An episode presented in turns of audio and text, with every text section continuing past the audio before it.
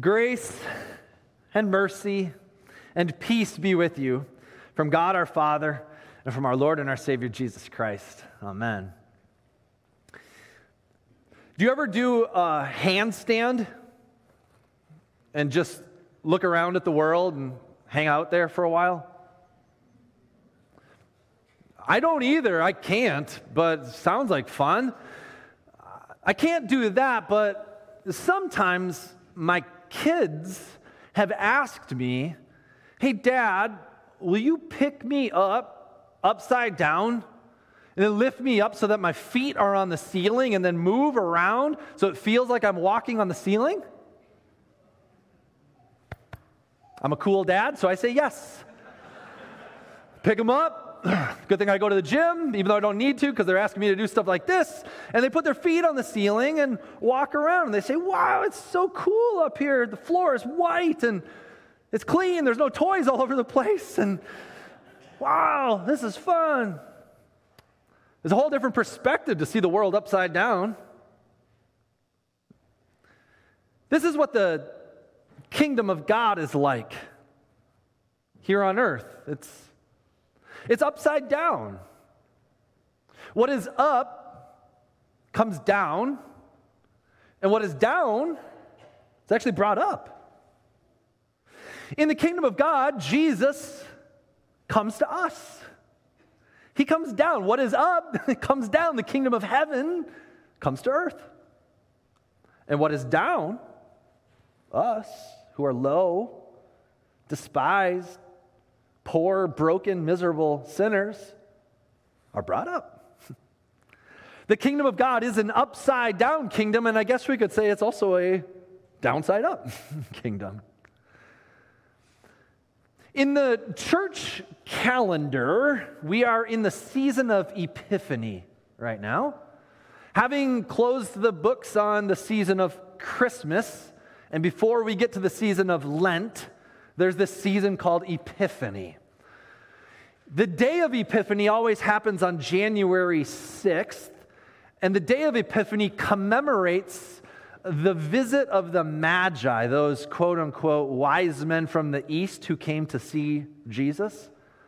Epiphany, I mean, it's built into the word, sort of means eyes opened, right? Manifestation. And so Epiphany is all about Jesus' manifestation, making himself known to Gentile people. That means non Jewish people. And the Magi were the first non Gentiles to see Jesus. So now, in this season of Epiphany, Epiphany is kind of all about how the kingdom of God has come here to earth for all people. Jesus came into this world for all people.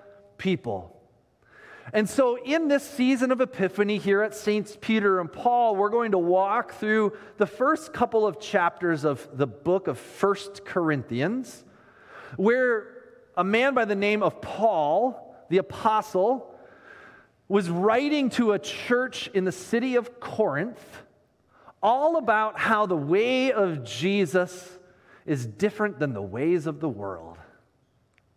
And so we're going to open this up today. Uh, we did so by reading the first nine verses, kind of the introduction to the letter of First Corinthians. I want to reread for you 1 Corinthians 1, verses 4 and 5. It says this I give thanks to my God always for you because of the grace of God that was given you in Christ Jesus that in every way you were enriched in him in all speech and knowledge.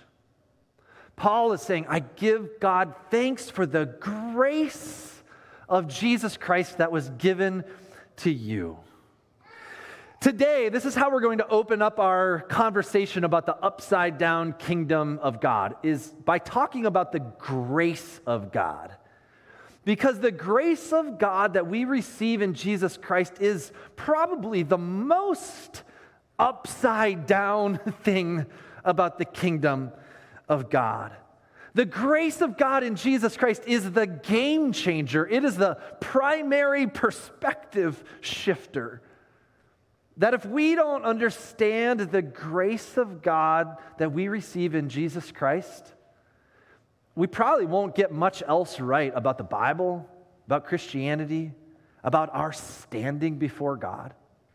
So we got to get this one right. So, what is this thing called grace? Well, some people have looked at the word grace, and in order to define it, they've made an acronym out of it. Perhaps you've seen this before. God's riches at Christ's expense. Maybe you've heard this before, but God's riches at Christ's expense.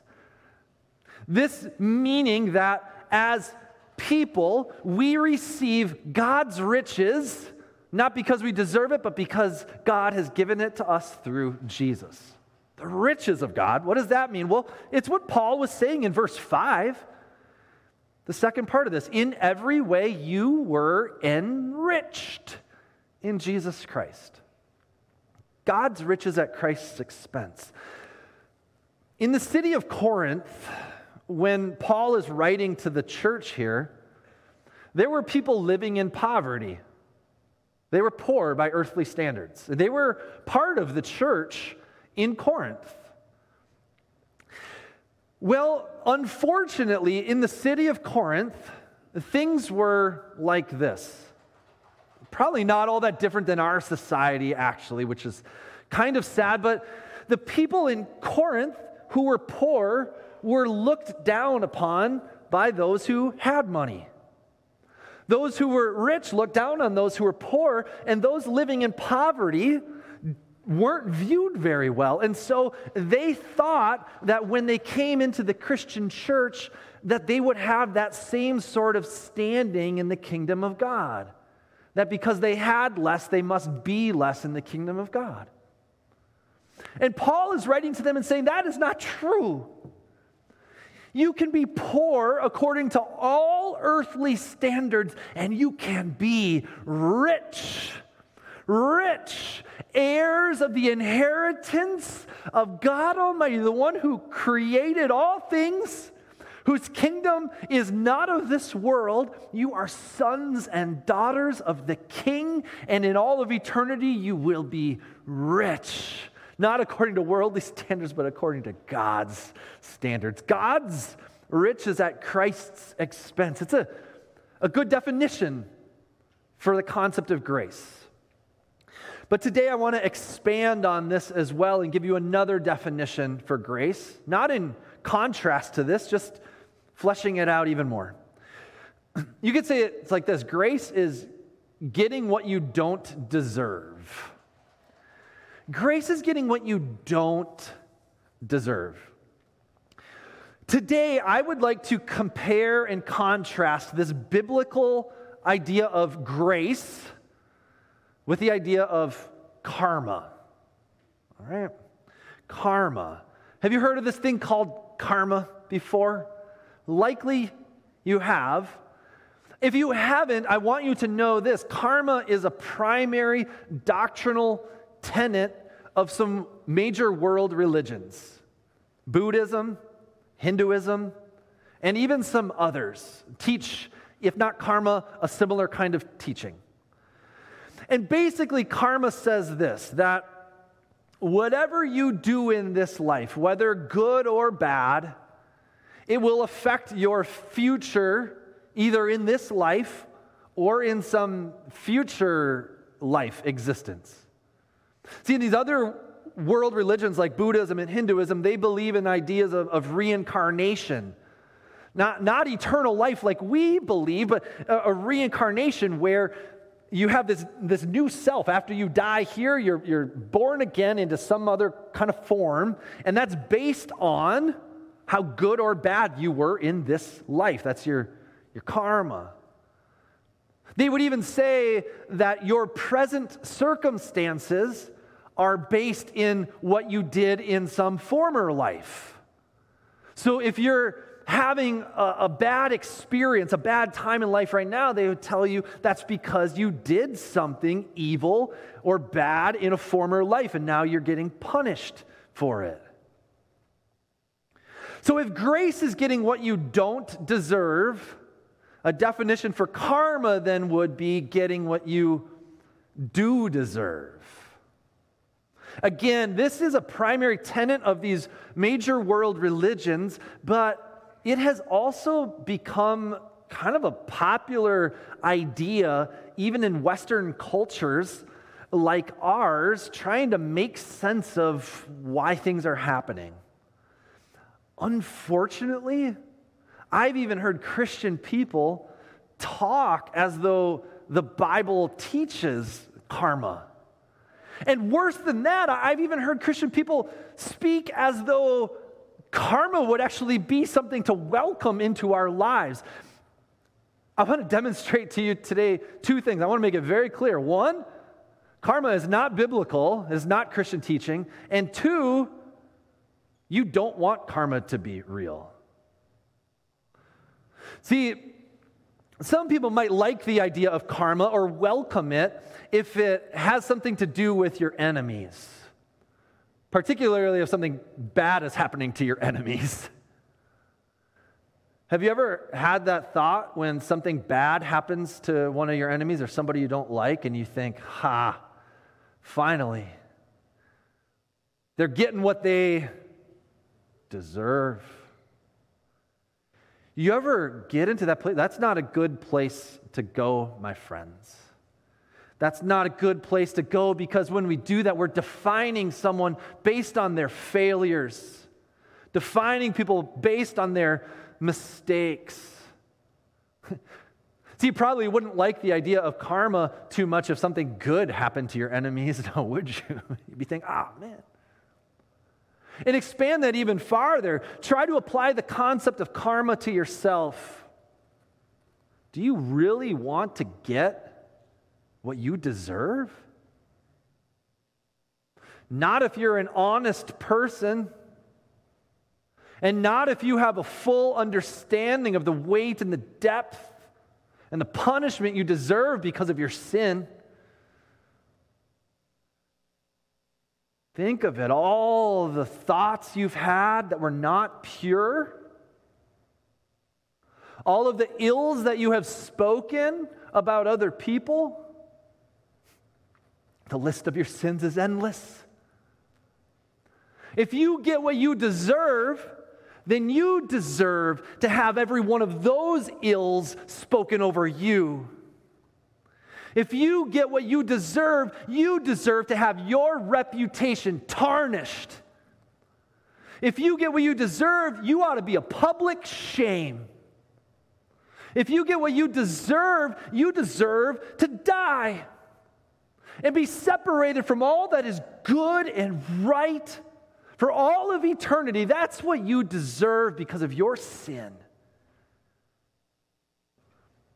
If karma is getting what you deserve, trust me, you do not want that to be real.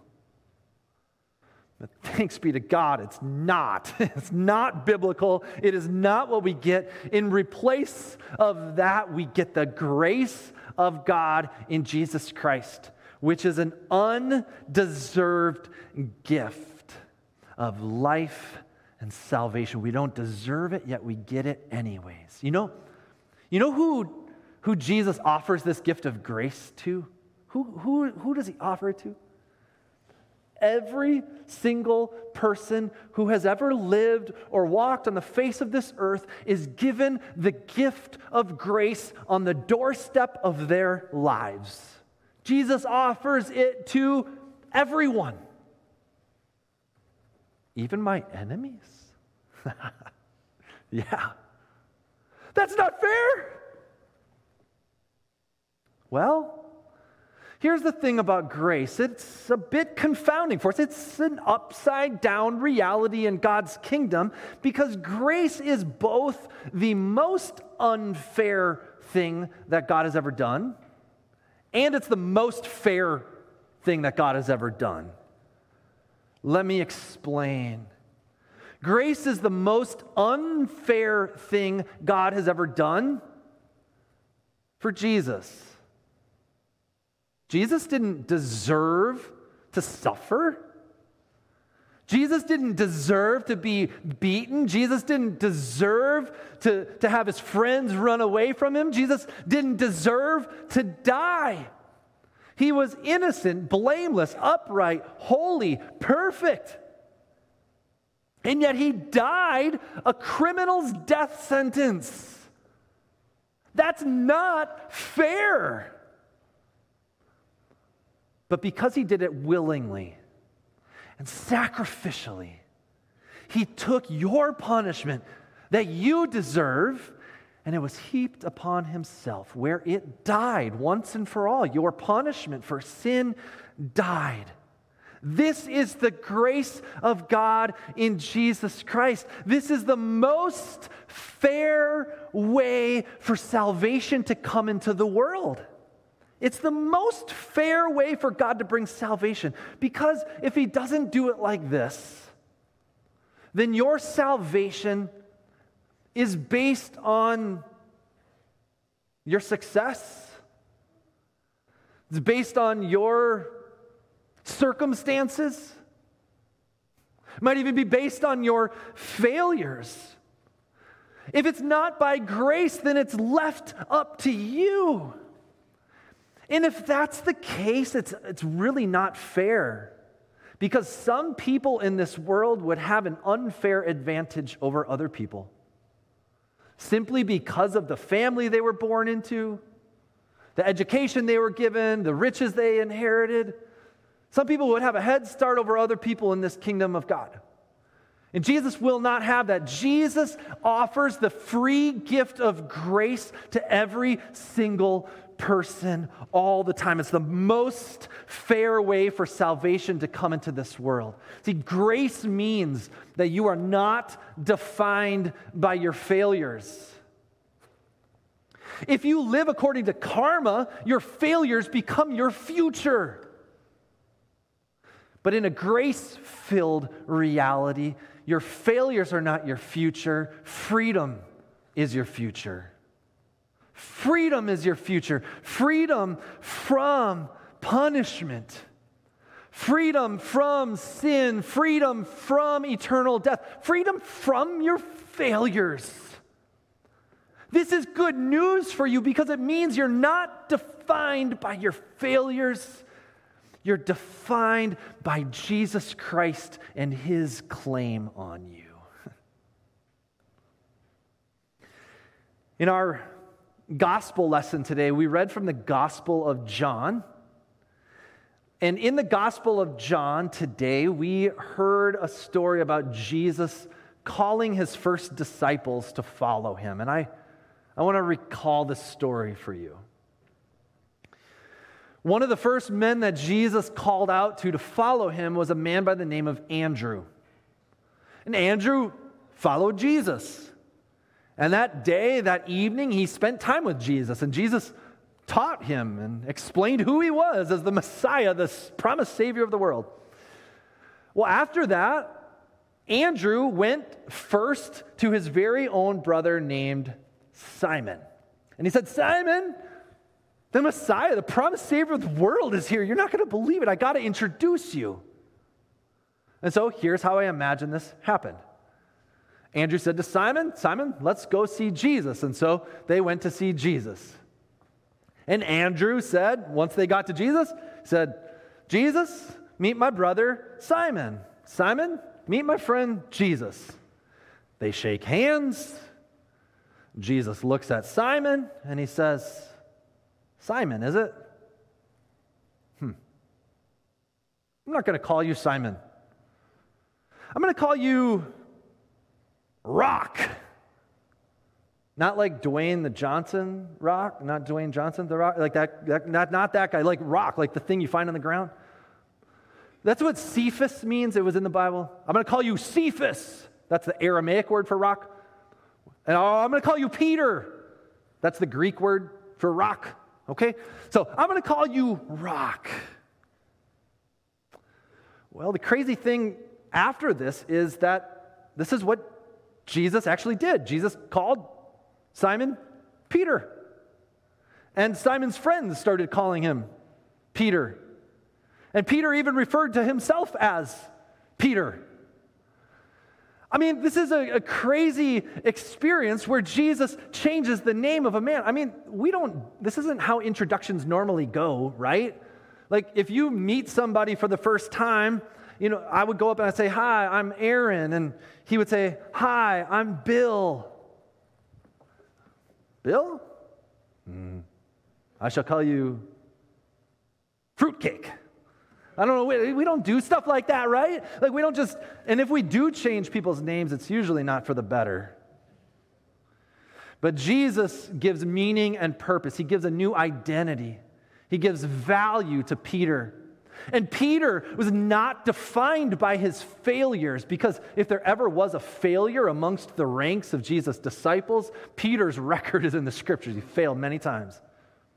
But Peter's identity and his value was not defined by his failures, but he was defined by the one who put a claim and a call on his life. Jesus claimed him to be his very own. He had a new purpose, an undeserved grace. And it's the same with you. It's the same with you. Jesus comes to meet you, to introduce himself to you. You say, Hi, I'm Aaron. He says, Hi, I'm Jesus. Aaron, is it? Hmm. I'm going to call you precious child, forgiven, free. Let me speak that declaration onto your life so it can be true. Jesus has the authority to speak these truths into your life to change your purpose, to change your value, to fill you with the riches of His kingdom. He has that authority because He's the one who created you in the first place. He's the one who put breath into your lungs and has freed you from the, the mess of your failures. Jesus is the one who's named you. Jesus is the one who has given you purpose. Jesus is the one who has given you your value. You are not defined by your circumstances. You are not defined by your failures. You are not defined by the characteriz- characterizations that the world places on you. You are defined by Jesus. And you, you don't deserve this. No one does. But that's what makes it a gift. And this is what God gives to you in his upside down kingdom. The grace of our Lord Jesus Christ be with you all. Let's pray. Thank you, God, for giving us what we don't deserve. Without your grace, we would be lost and condemned forever. But with you, there is freedom in the riches of your kingdom. Thank you, Jesus, for doing things upside down. Thank you for my new identity. Help me to live in light of your grace. Amen.